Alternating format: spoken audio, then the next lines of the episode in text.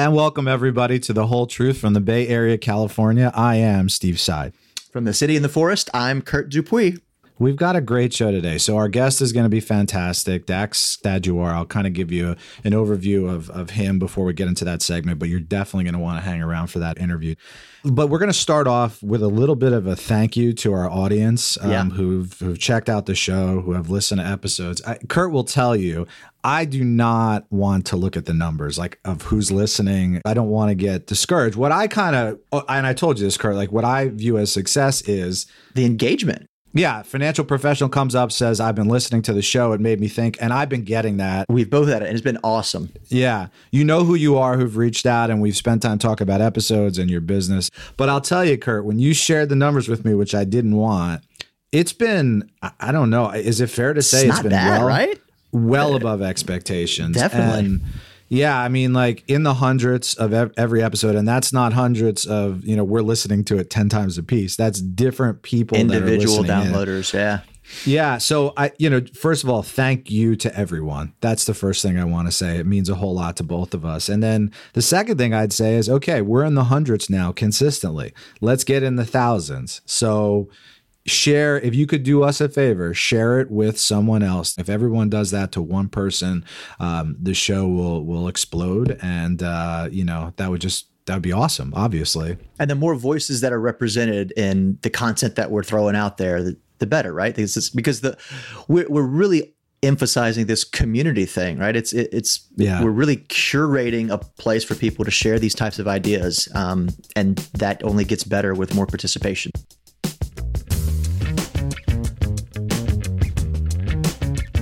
The views expressed herein are those of the participants and not those of Touchstone Investments. Not everything that we do is going to be business related. We're going to have some fun on the show. We know there are people listening regularly that get a kick when we do some fun things. Got to give the people what they want. So what we're going to do for this this initial segment is we're just going to talk about music a little bit. And okay. the nature of this segment is we we're each going to share a couple of, of bands or musicians that were really influential and important to us with the caveat that they can't be too popular. And the the, the example i give because i grew up you know I, I was born in 81 and 90s or when i started listening. Obviously like nirvana was a really big deal to me. I shouldn't say obviously but everyone knows nirvana so i'm not going to share like nirvana. Maybe you lead the way kurt. Oh, let's man. let's first of all set set the scene for me you know? Where did we know you grew up in louisiana but give us a little sense of like how you came across music when you were younger. So my mom played piano in the church growing up. I led the youth bands when i was in like middle school and high right? school yeah. I also had a fairly strong religious upbringing so that was highly influenced what I listened to uh, really yeah. early on. So I th- I can remember the first CD because I got a boombox and a CD. I don't remember the name of the, the, album, but there's this Christian artist called Carmen. So if anybody Carmen. listened to Carmen in the 90s, apparently he was a big deal. Uh, but I remember that probably being like 12 or 13 years old getting that boombox that you could put in your room it was it was a transformative experience so first of all you said you played music what do you play so my primary instrument is guitar. To be specific, uh, acoustic guitar. I'm not a lead guy, but um, but I, growing up around music, I mean, I played the drums a little bit. I play piano by ear, bass if you have to. You know, I I can tinker with a lot of things. Yeah, that's cool. I play some guitar now, but I didn't grow up playing it. I learned it later in uh, acoustic or electric. Uh, both actually. Oh, okay. yeah, and and I'm a rhythm like I don't. I'm I'm trying to get into the You're whole. shredding. You know, yeah, I, I, need to figure out how to solo, but I know chords, and so you when go. you know you know enough chords, you can play most of the songs to some degree. Well, and then and you so get you a loop pedal, and then you can start throwing in some some shredding lead riffs in there. That's, yeah, there, there's definitely steps I need to take to like I'm at a plateau where I play chords well, and then it's like what now? But anyways, uh, we digress. So so then you're you're listening to the Christian band. What was the name of that band again? Carmen is the name of the Carmen. artist. Okay. It's the first CD I ever remember getting. And what type of uh, what type of music is it? You said Christian, but what? I kind? mean, he was like Christian pop, rock, or, or Yeah. whatever. Yeah. Okay. But but that doesn't answer your question. So I, Okay. I'm going to break your rules, and I'll tell you uh, two one influential album and one influential band. Um, So the album, an album that means a lot to me, even to this day, because when you ask the question, even the, like a flood of emotions start coming back, is the album X X and Y. I think it's a Coldplay album, and I oh, know yeah, you're going to sure. make fun of me a ton for this. No, I Coldplay is great. I, um, I, love Coldplay. Obviously, well known, but this happened to come out at a time. Um, I don't know if you know this, but I lived in Mexico kind of on and off for a year. And it came out towards the end of my time at X, at, in Mexico, which can only be described as the best of times and the worst of times. So the worst of times was when I was leaving and didn't have a dollar to my name and it was just like a lot of bad things going on. And this album was the only one I had in my car that I Is listened that right? to the entire way driving back from Monterrey, Mexico back to South Louisiana and so it means a lot to me. So because it was a yeah. it was a pretty rough time in life. The band that you would never guess that I have been obsessed with is this band called The Used. I love the used. You familiar Are you kidding me? Oh, of yeah. course I am. The it's, used is amazing. They're like the only screamo kind of kind of band that I've ever really been into. But when you know when it's like Friday afternoon, work's done, and you just want to rage there's oh, nothing oh, the better used, than the used. The used is amazing. The, the, the, lead singer, I don't know if you've heard like their stuff lately. He does he can't scream anymore, like his voice is shot, but it's still good music because the because the songs are that good that even without that element in it, it still sounds good. Yeah, I didn't even can't. know they were still making music, but I remember oh, hearing I stories. Last, yeah, they still the are. Day. I saw him last year. Like his warm up for vocals was to bust the the filter off of a cigarette and then just inhale it real quick oh, before oh, the show. Great. They're great. Yeah, that's a great one. Um, and by the way, we're going to have to get into that story of you in Mexico. Train wreck that's of a, lifetime. That's a really good one. So, so what about you? It, You're a big music buff. What What are your yeah, influential I, bands? So I'll paint the picture. So in I grew up in New Jersey, and you know the early influences uh, uh on me were were you know guitar driven music, which is like Nirvana, Metallica. Those are really big influences, but but not so, Springsteen, to be clear. Springsteen's right? from the town I'm from in Freehold. We're, really? we're both from Freehold, New Jersey. Okay. Um, I like Springsteen, but I'm not like a Springsteen guy. I need to spend some more time with it. But no, Springsteen was a little bit before my time because he was like 80s. I'm born in 81. So really, when I started to get into music, it was the 90s. And it's not like he didn't put anything out, but sure. he was less big then. So, well, but basically, so we had a lot of that music, and there was kind of two kinds of venues that you can go to see music. They had the super big venues like in you know Giants Stadium and where the Devils and Nets played, mm-hmm. like was called Continental Airlines Arena back then. But then you had these small clubs and you know small little clubs that you'd go to see bands play. That's what i did for fun mostly was go to see live music. And so you go to see a band and then you listen to this awesome opening band and all of a sudden you've got and and the trading of mixtapes did you have that at all? Like where they would hand out singles and mixtapes and stuff? Did you have any of that? No i wasn't in that scene. So anyways it was a lot of heavy driven music. So i'll tell you the, the one band that came out that kind of like changed everything and the, they're still in this category for a lot of people is a band called the Deftones. Have you heard mm-hmm. of the Deftones I've at all? Deftones. I don't. Yeah, I don't know their music well, but so I, if you if you don't like music that's heavy and screaming, there's a part of the Deftones out there that you, you're absolutely like probably not going to like. Their first album is very heavy. You know, I kind of separate it from bands like you know that were just constantly hard, and that's what they did, like more like a Korn or those kinds of bands, because there's there's this incredible melodic element to to them. So you, have had this, you know, guitar driven, heavy driven music, but they they had this singer that really can sing and like has sounds like a really good singer. When those albums started coming out, they Adrenaline was the first one, which is really really heavy. Then a, this album called Around the Fur came out, and then they released their third record, which is called White Pony, which is, I mean, people that were around and knew them, that just kind of that album changed everything. And isn't it true that like people that uh, that are into Deftones, it's it's like, like no one's ambivalent about them. It's it's yeah. either like I'm in the cult, you know. I think I think of like Phish and Rage Against the Machine, right? They're not for yeah. everybody, but if you're into it, you're super into them. Is yeah. that the same thing? I, for Deftones? I, the reason that I say no is because I think that that there's parts of Deftones music that would be accessible to anyone. And that's why I bring it up because mm. like if you're into heavy heavier music, put on 7 words on adrenaline and just you'll be in heaven. But you know, there are just some amazingly beautiful songs that I don't think I, it's almost like I don't care who you are. And so I'll, I'll, give you a couple of them. They're they're the more pop, popular ones, but they're on the White Pony record. Uh, one's called "Change in the House of Flies." And the other one um, is called Digital Bath. Give those two songs a listen. I'd be surprised if most people that picked up and listened didn't think that they were that they were amazing, incredible. Now, mm. li- listen, some people just don't like guitar-driven music like that, and and but but give those a listen. So then the second one for me is I didn't realize that there is an incredible reggae scene that has reemerged, and really um, that whole scene um, I just love. I'll give two bands. Um, one is Rebelution R E B. It's Rebelution. Okay. Uh, the other one is Stick Figure.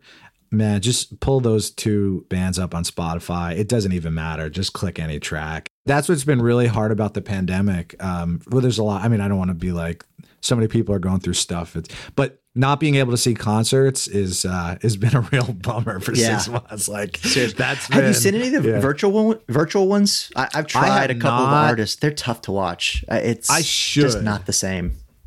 Yeah, you know what's funny? Uh, Metallica had like, did you hear they did like a drive-in show? Oh yeah, I didn't go, but I think that's kind of a cool thing where people were pull up in their cars and they were distance and the, the really good sound system. But I'll tell you what, man, I I cannot wait for concerts to start coming back. Um, yeah, yeah, one day go check out those bands. Shoot us an email of some stuff that influenced you. Um, we, we, love music recommendations, so tell us kind of what were a couple of the bands that really were important to uh, to you all.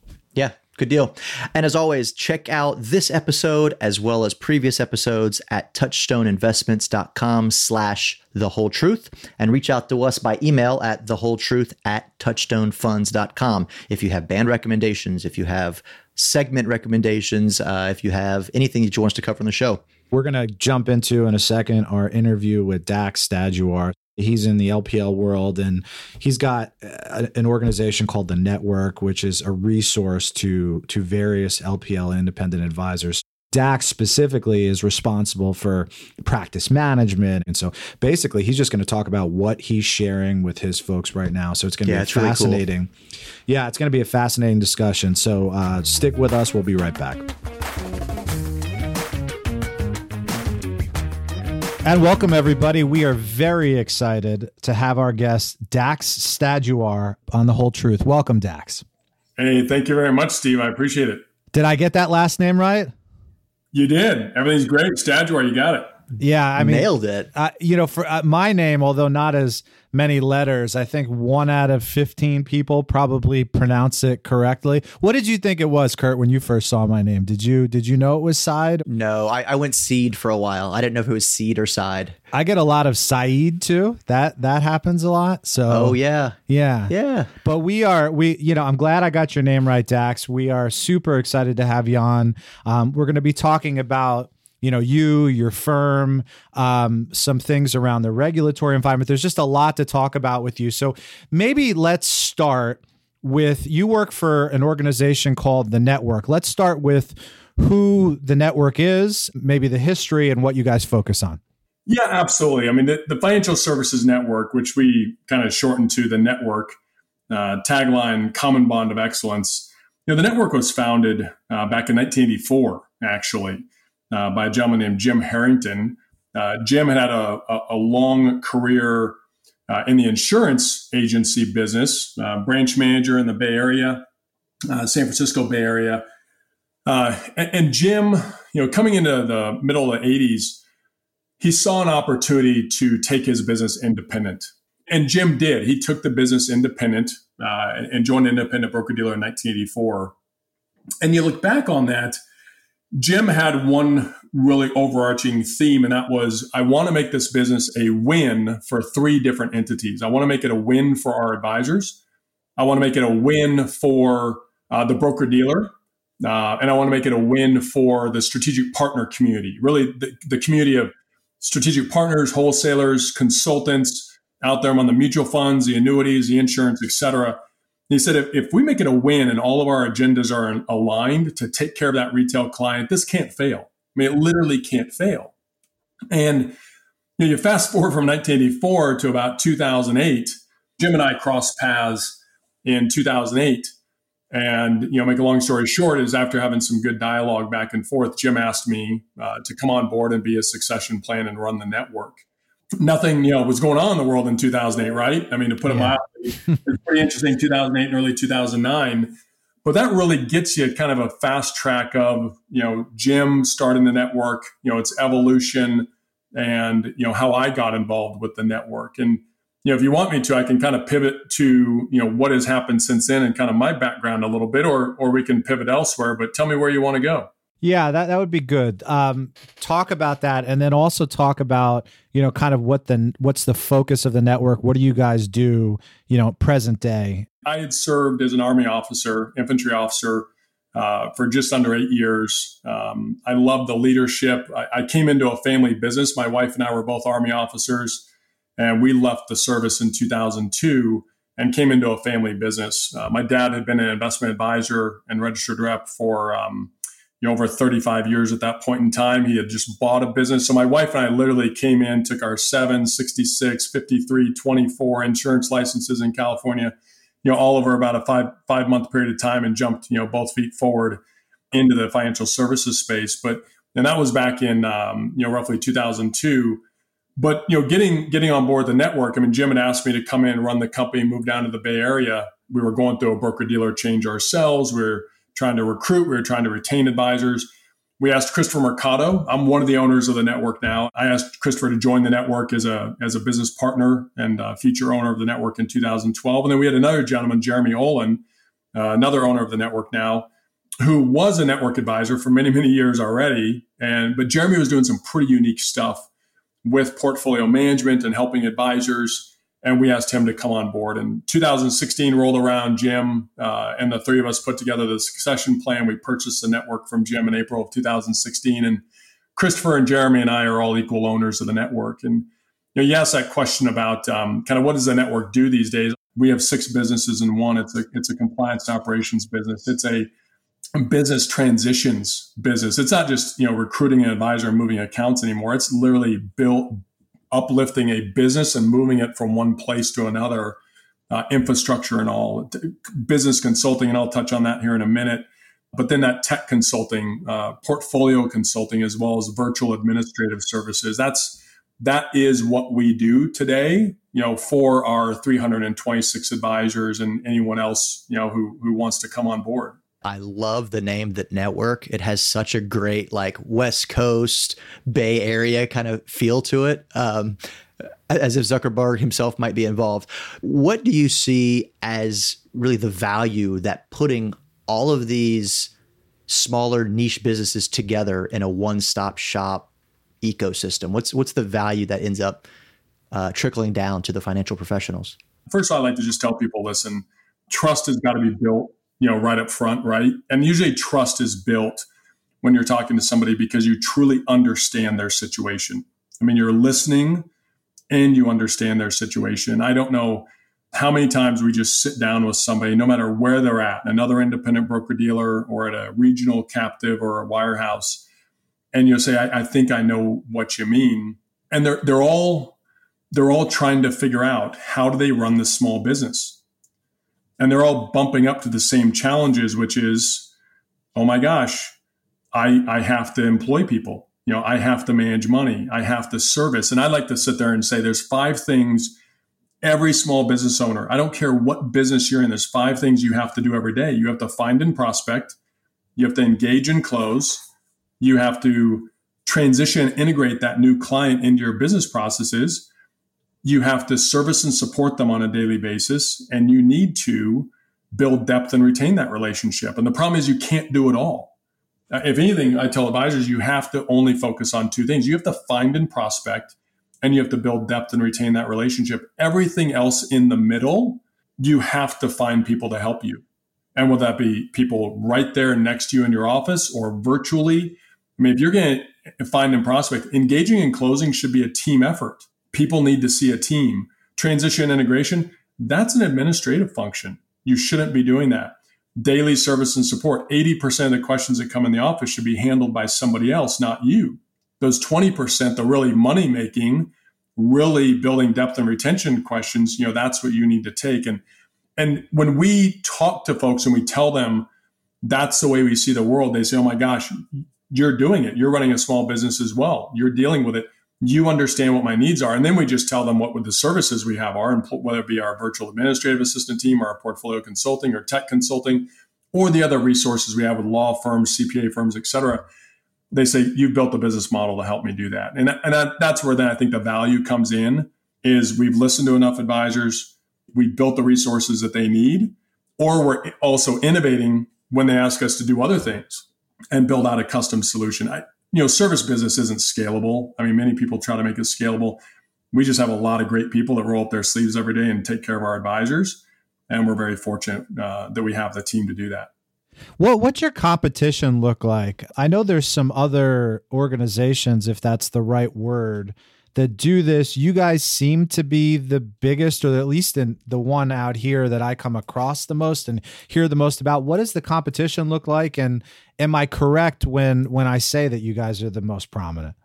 You know what? Within the LPL ecosystem, you know, we're, we're one of the largest of the enterprise offices. I mean, I've got some great friends out there in the same business, you know, that we are in, and, and I think we're we all probably 80% see the world the same way. It's just a matter of how we go about solving those problems and bringing solutions to the table for, for the advisors in our community. There is a lot of competition. Uh, I mean, and, and, there's places we don't compete either. I mean, that we'll sit there and say, we're not going to be a landlord. Uh, we're not yeah. going to take down office space. Other people do take down office space. Other people have built, you know, single model solutions for investment management. Everything we do is custom. So once again, it's everybody can have a portfolio consulting, you know, or, or a virtual CIO group. It's really about a how you price it, you know. B what does the team look like? C what are the variances in in the execution? And I think that's from whether whether you take maybe the top 10 things advisors would ask for, whether it be office space, infrastructure, technology, portfolio work, you know, virtual admin, operations, compliance, et cetera. It's literally different levels of, I mean, think of it kind of like a um, an equalizer board, you know, for um, you know for sound, you know, sound booth kind of stuff. It's really how many switches do you have, and then kind of what level of service do you provide. At the end of the day, it does come down to that trust conversation and just saying, hey, you know, have we built trust? You know, do we understand what you're looking for? And then getting to that buying conversation. Yeah, it's excellent. And I know your role within the network, you know, you're you're kind of the guy who focuses on practice management. That's one of the the big reasons we wanted to have you on here, one of many. In the world of practice management, where do you spend your time? I mean, what what do you what do you focus on, you know, and has that evolved over the years? Yeah, I think that, um, and, and I'm also going to do a plug for Christopher and Jeremy here as my business partners. You know, it's really sure. because having two other business partners, you know, we we sat down early on in our partnership and we said, you know, we do have to have our own lane. I mean, we're equal partners.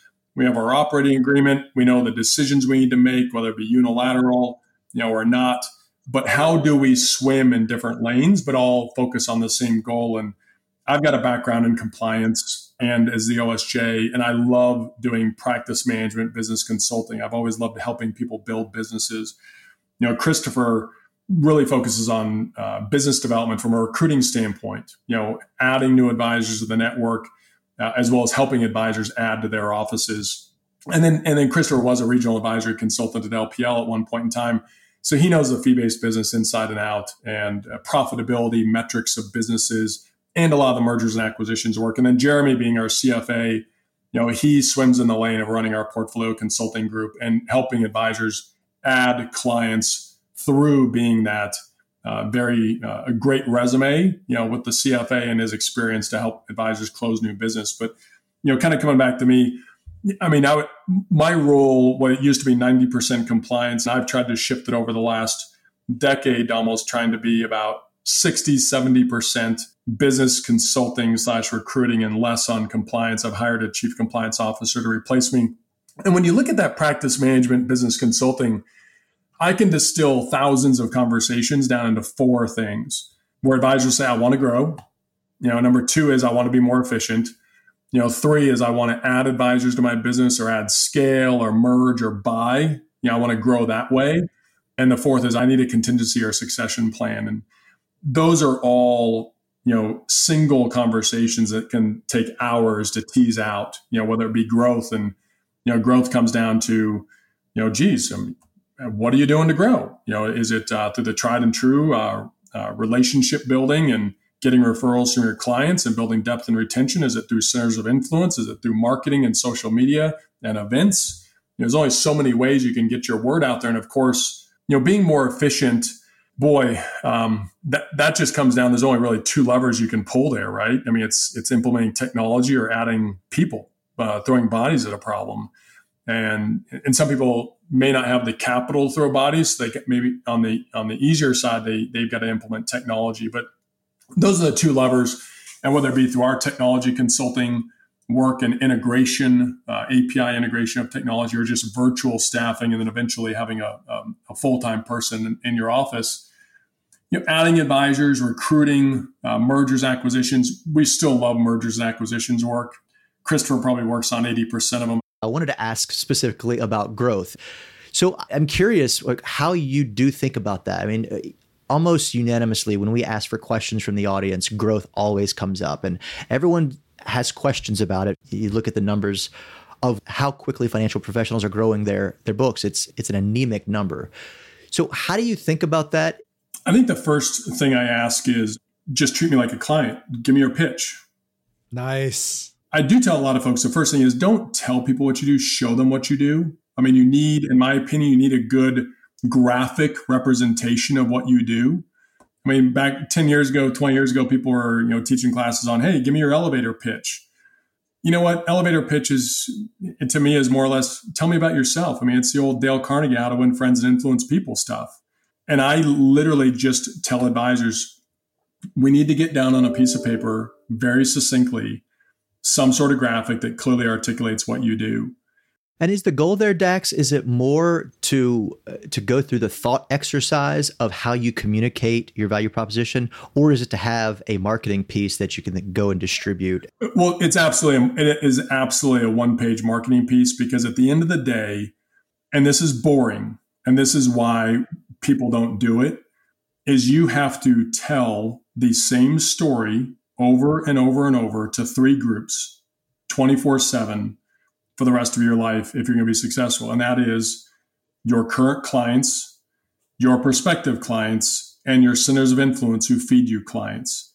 And it is massively boring, but if you tell them and remind them over and over what you do, they will remember you when they need that service. That center, I don't know how many times I would go into a center of influence I knew really well, and I'd remind them of something, and they would say, oh my gosh, I just had a client do a buy sell agreement and they went off to Joe and he funded it with a $2 million life insurance policy.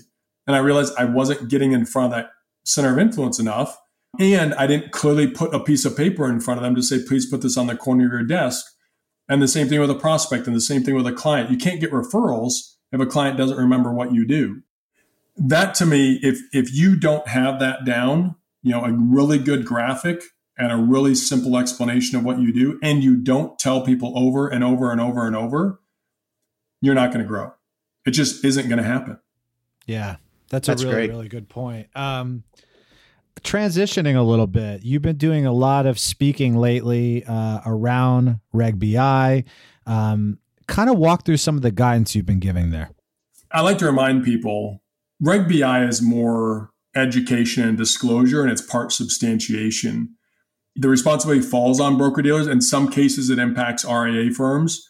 That firm had to put together a new what was called ADV Part Three, also known as Form CRS, and it was it's a very simple two-page document, double-sided two-page document that literally just broke down and said, we're going to clearly explain to clients what the difference is between brokerage and advisory, and we're going to give that client some recommended questions to ask. And I don't know if you've actually seen you know, a, uh, a, a, form CRS as they call it, but it actually gives a bunch of questions, like 10, 12 questions to the retail investor to ask, like, hey, what fees am I going to pay? Um, how are you going to help me choose between an advisory account and a brokerage account? Or um, what are your conflicts of interest? What's your regulatory history? Um, who should I contact if you know uh, you're not around, kind of thing. So it's actually a really cool document. You think kind of would be a no brainer, right? and, and I think advisors should use it. I know a lot of advisors shy away from anything compliance and say, I really don't want to give this to my clients. But to be honest with you, it's a form CRS is a really good document to fully explain to your clients the difference between brokerage and advisory. And then just on the broker dealer side, because remember, for the fee based side, nothing changed. I mean, the fiduciary standard is still the highest standard, you know, in our country. You know, Reg BI did not tweak that at all.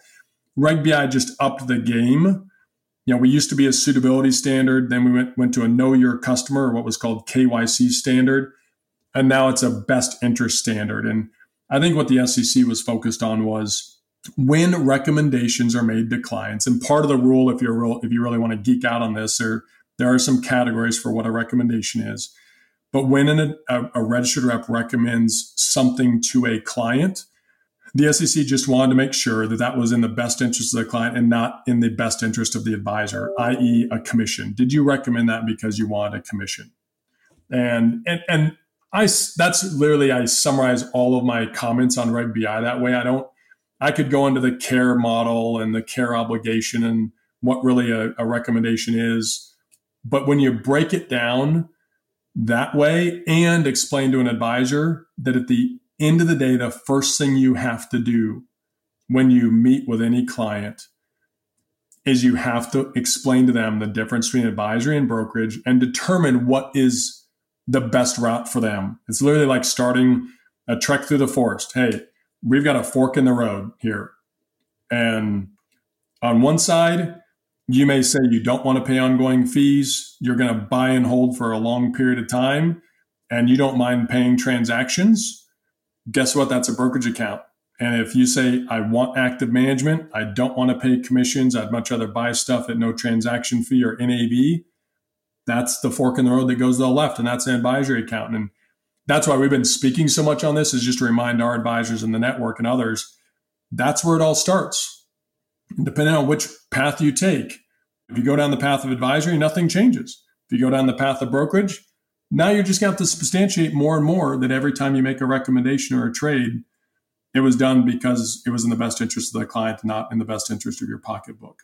So try to keep it at, at we always try to keep things in simple terms because that's what how we're going to to explain it to clients. If I have to explain it to an advisor, I want them to turn right around and explain it the same way to a client.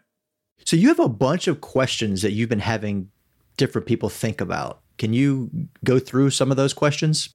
Right now, you know, with COVID and the economy, I think the top four questions I've been getting asked is, you know, Daxs, should I shut down my office? Uh, my my office lease is coming up for renewal. I don't think I need my office space anymore. What should I do? And then that really teases out, you know, are your clients going to come into an office again? Did you ever really use it in the first place? What, what would be your perception in the community if um, you don't have an office space and possibly mail and uh, client statements have your home address on them, right? I mean, what? How are you going to feel about that? I think the stigma of having a home office is completely gone now because uh, no one can judge you on that since everybody's working from home.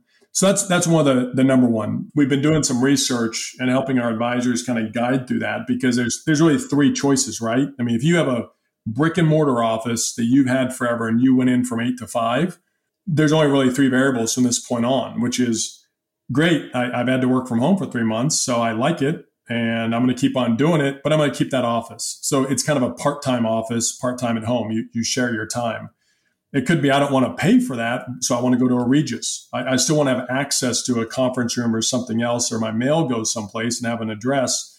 So I'm going to go to a Regis. I'm going to I'm going to buy something along their uh, framework of just a conference room or a full blown office, you know, or just go home full time and explain to your clients, I can service you. I've got DocuSign. I can uh, text with you compliantly. I can do go to meetings with you compliantly. Uh, I can uh, share everything in a, in a, shared drive, you know, with you compliantly, and we don't really need to uh, see each other face to face and shake hands again. Now there'll be consequences that we all know it, but those are really the three models, and and we have had people challenged with the decision on on all of those, and we'll see what happens. And we'll wake up in a year and go, oh my gosh, thirty people shut down their offices, you know, and is it working for them? And then some people will go, eh, it's not working too well some people say the best thing I ever did. I mean, I'm saving 30, 40, 50 grand a year. Yeah. Yeah. I, I want you to put your uh, futurist hat on for a second, and I want you to to think about our business over the next decade, but but maybe in two aspects. One, what is some a change that's happening today that you see accelerating over the next decade, and what's something that no one's really talking about or changing that you see slapping us in the face somewhere in the next decade? Um, well, I, I think the the easy trends that some people started were the virtualization of their business, right? I mean, it's it's I maybe don't need a full time person in the office next to me. So I'm going to virtualize my own staff, or I'm going to go to a uh, virtual admin type company because I'll need somebody for 20 hours a week. And I think there are people that are on different levels of that paradigm, but a lot of people are going to catch up uh, really quick. And people that were like, that's never going to happen. I mean, I, I, had people year, you know, two years ago say, I'll never do a go to meeting. I'll always meet my clients. And it's like, Hey, I, how you doing now? Um, yeah. and, and, and they're like, I love it. I love it. I was talking to a client recently that said the same comment. A guy you never would have expected that enjoyed working from home. He was so proud that he just bought two monitors. He set up his whole situation in the basement. He's like, "This is going to be my life for the foreseeable future. I'm just going to embrace it." But the last guy you would expect to make those comments. Yeah, I, and so we're we're you're gonna have people that are running that race at different levels, right? You have people way out in front, and you have people catching up, and then everybody's just kind of gonna gonna get caught up. You know, probably in, in my opinion, probably a year. Now there there are a lot of people that are still at the starting block. You know, they've dug their heels in and are are betting on everything's going to go back to normal. And you, it may.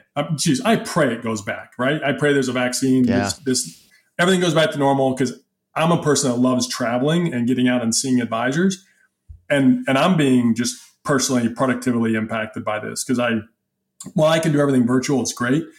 Um, it's not the same. It just flat not the same. the same. So if I just throw my futuristic hat on, you know, I I bought. You know, I'm in my office. I've got my Surface Pro here. I've got a, a big wide screen, but but three months ago, I actually bought a virtual reality computer, and uh, we homeschool uh, so part of it was for my kids, education wise, we want to go visit a museum, the Smithsonian. They get to do it in virtual reality. Wow! Um, but I wanted, uh, I wanted to also do this to experiment with virtual reality meeting rooms, and our advisor is going to get out of the 2D model into the 3D model. From a hey, I want to meet you. Let's meet in my virtual reality meeting room and we'll actually be able to see each other full body and talk and see if it's different. Now, the problem is the cost of entry right now. I mean, I went to Dell, I bought an Alien Alienware virtual reality computer. I've got the Oculus headset. Wow. You know, it, it's not the um, it's not like an iPad, right? Where everybody has an iPad and you can do virtual reality. I mean, you, you need the software, so it's it's not everybody has that. Um, but maybe the cost will come down and will you be able to be in a virtual reality environment and engage better? I mean, you, we've already seen the webinars out there where people are saying, you know, the problem with Zoom and GoToMeeting, you can't see people's hands, and hands convey, you know, massive amount of communication power in meetings and um, and in sales and everything else. So, do you now need to get your hands above the camera? Do you need to switch out your camera and have your a full room camera? Not just one directly on your face. I mean, what are we going to be doing here to make this better, a better experience for our clients? So that's some of the futuristic stuff I put on there. But as far as will people completely move into their homes and uh, and do all that? I, I, it's an economic issue. It's a comfort level. I'm a I'm a Kolbe certified coach, K O L B E. You know, some people may be listening to this have probably had a Kolbe A assessment. And I think that's a lot of work that we're doing is trying to help people understand instinctually how they're working and problem solving. And this whole shelter in place, stay at home, work from home environment is not good for a lot of people that need human collaboration. And I think the tech companies are going to figure this out as well. I mean, you've heard Google say, we're going to let people stay at home for another um, you know year and then others are probably saying geez you know we we're trying this but we just don't have the same collaboration in uh, r&d and other development you know we'll see time will tell you know what the uh, consequences of this whole thing are Yeah, that's really really interesting. You had started talking about, you know, questions that you're you're having your advisors think about and you started did you cover all of them? No, well, I mean, first of all, I mean, the office office one's a kind of a no-brainer. And you know, the others are kind of just economics based. I mean, should I buy a business? Uh, I've got an opportunity to buy a business or hey man, I've been um, I've been nurturing a purchase for 6 months, 9 months. I mean, some of these some of these things take a long time and then it's like, hey, if, if when we when we saw that first big drop between February 21st and the middle, you know, late March, we had a lot of people get cold feet on buying businesses, and rightly so. I mean, people that were getting ready to sign leases, you know, to take down bigger office space to because they were going to buy a business. Um, so, should I buy a business during this period of time? What will it be worth? How can I protect myself if we have another uh, uh, leg down? Uh, should I change broker dealers? That's a big one. You know, we, people study this all the time. Do do clients move during uh, financial stress or when everything's great? You know, do advisors do the same thing? Should I hire another person? You know, should I should I grow? Should I expand? You know, or should I contract? I think those people that are growing always see every challenge as an opportunity to get out there and sell their wares yeah and communicate and take care of their clients and expand yeah and and maybe we'll conclude here um, with a little bit of the m&a stuff so talk about what where you spend your time with M&A and acquisitions. Is there a lot of competition right now for for acquiring books? What does that look like? The people that are getting it done well, what do you see? Just some general guidance around there because I think you're in a unique role and and pers- you'll have a, a, unique perspective to be able to give us insight there that few can. Um, yes, I mean we get asked the, the question all the time about um, you know, hey, how many books are for sale out there? Um, you know, where's the list? There are there are brokers, right? I mean, there are business brokers uh, around the country, but I, but it kind of the old analogies with classified ads, right? I mean, how many jobs are really posted that are available? there's tons of businesses out there that need employees. They just haven't posted the job. I mean, 90% of jobs available are never posted. Uh, sometimes, I mean, I've had people, I, I, had one lady walk in my office one time, sorry to get on a tangent, literally walk in my office with a resume and hand it to my front desk person. We hired her. I needed somebody. I just hadn't had time to post a, a job description yet. Oh, and it was great. She's still with us. She's been with us nine years. I mean, look at that initiative. So the reason I tell that story is advisors who want to buy businesses need to go find the businesses to buy. Um, look in your own building, look on your own block, pull out your you know your your Google you know pull out your uh, your map and say investment advisors, financial planners. Find them in your area, and of course, there, there is research out there. I mean, most broker dealers, as well as we, have a data discovery database, and you can search for advisors by zip code. I mean, you can email them or you can, you know, send letters. You can try to get a hold of them, stalk them on LinkedIn, connect with them. It literally is still a grassroots level, you know, game. And there's going to be some sort of catalyst event. It, God forbid it's health. You know, it could just be waking up and saying, you know, I just don't want to deal with this anymore. Or I've achieved financial security. Um, or I'm not growing.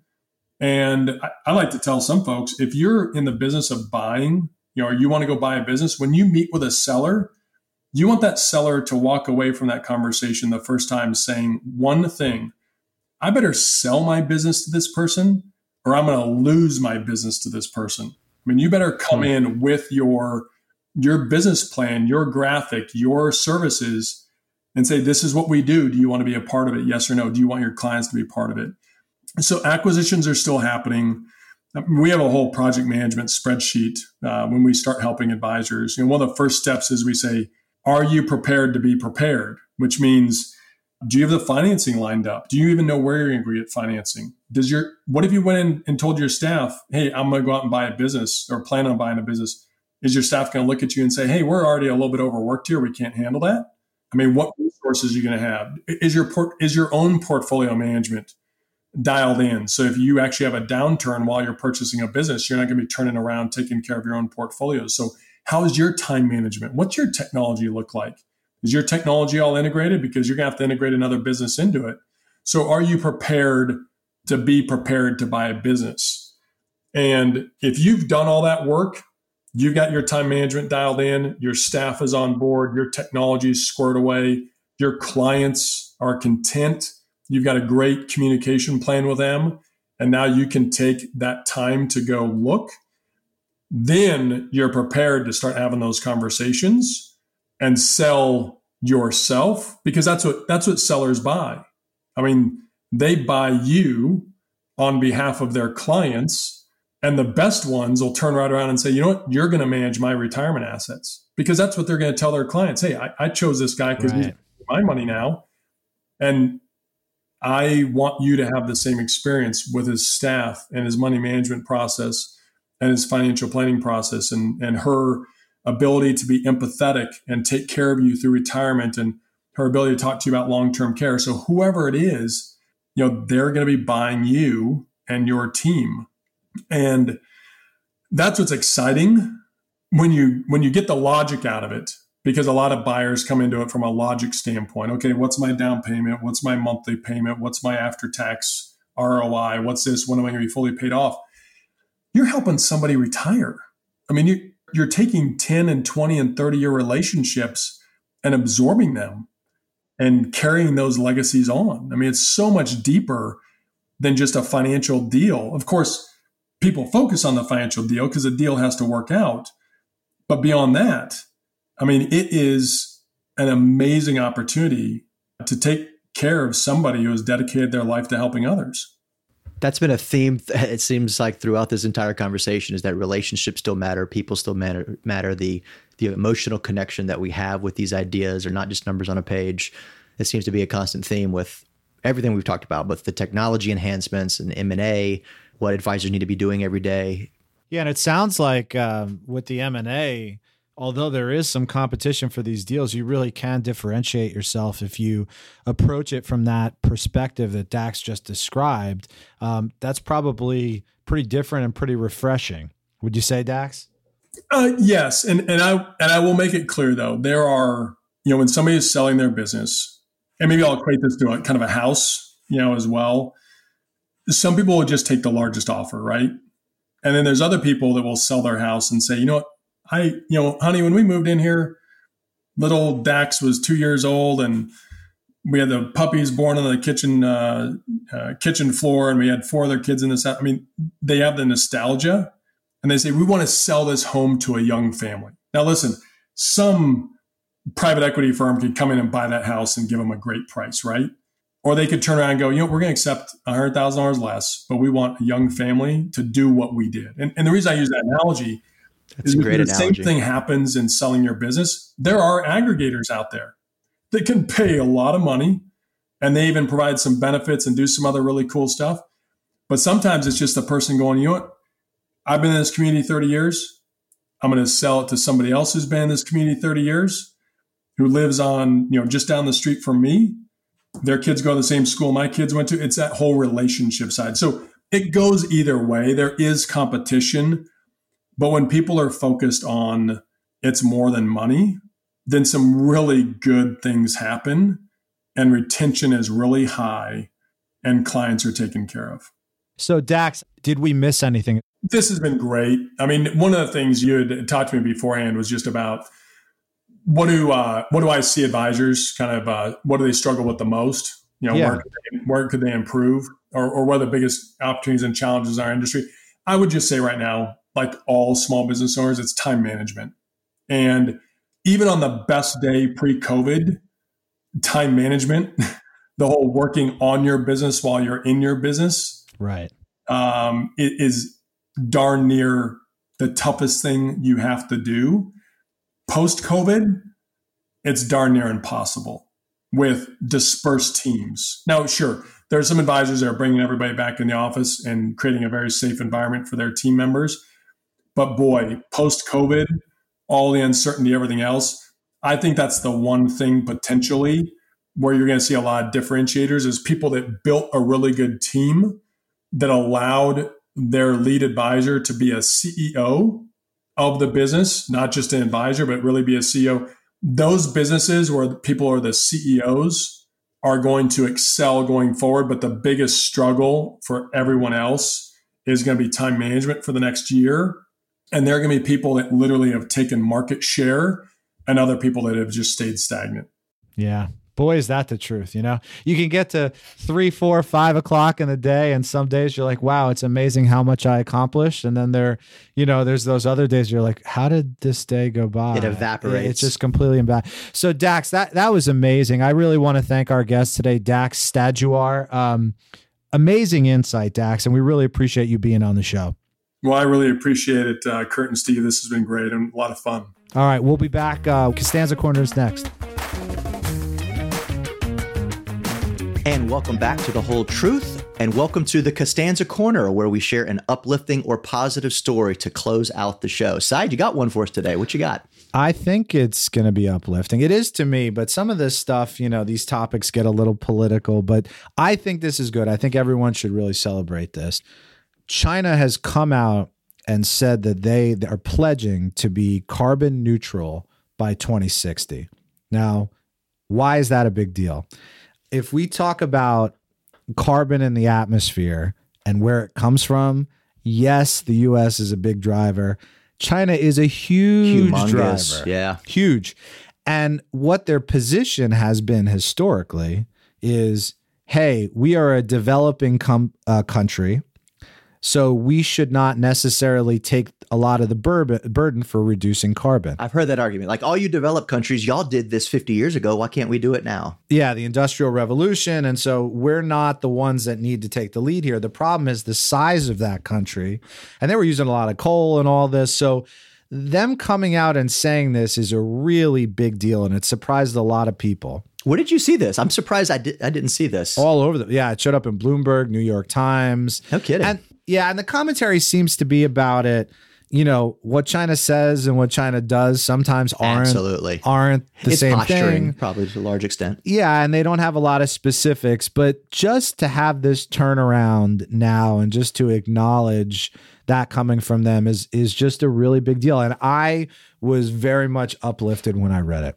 So this is like a lot of information that we're being fed right now. You can either choose to see it optimistically, or you could choose yeah. just to be a negative Nancy and take it yeah, negatively. That's right. So and you could so let's choose to see it positively. I like it. Let's choose to see this positively, Kurt. That China is taking an enormous, and if they do it's significant step. So thanks everyone for listening. We'll see you next time. You can find The Whole Truth and subscribe for free on Apple Podcasts, Spotify, or your favorite podcast app. We'd love it if you took the time to rate and review the show on Apple Podcasts. It helps others find the show. And for more episodes of The Whole Truth, go to www.touchstoneinvestments.com slash The Whole Truth. That's touchstoneinvestments.com slash The Whole Truth. All one word. Please note that this content was created as of the specific date indicated and reflects views as of that date. It will be kept solely for historical purposes, and opinions may change without notice in reacting to shifting economic, market, business, and other conditions. Touchstone funds are distributed by Touchstone Securities Incorporated, a registered broker dealer and member FINRA and SIPC.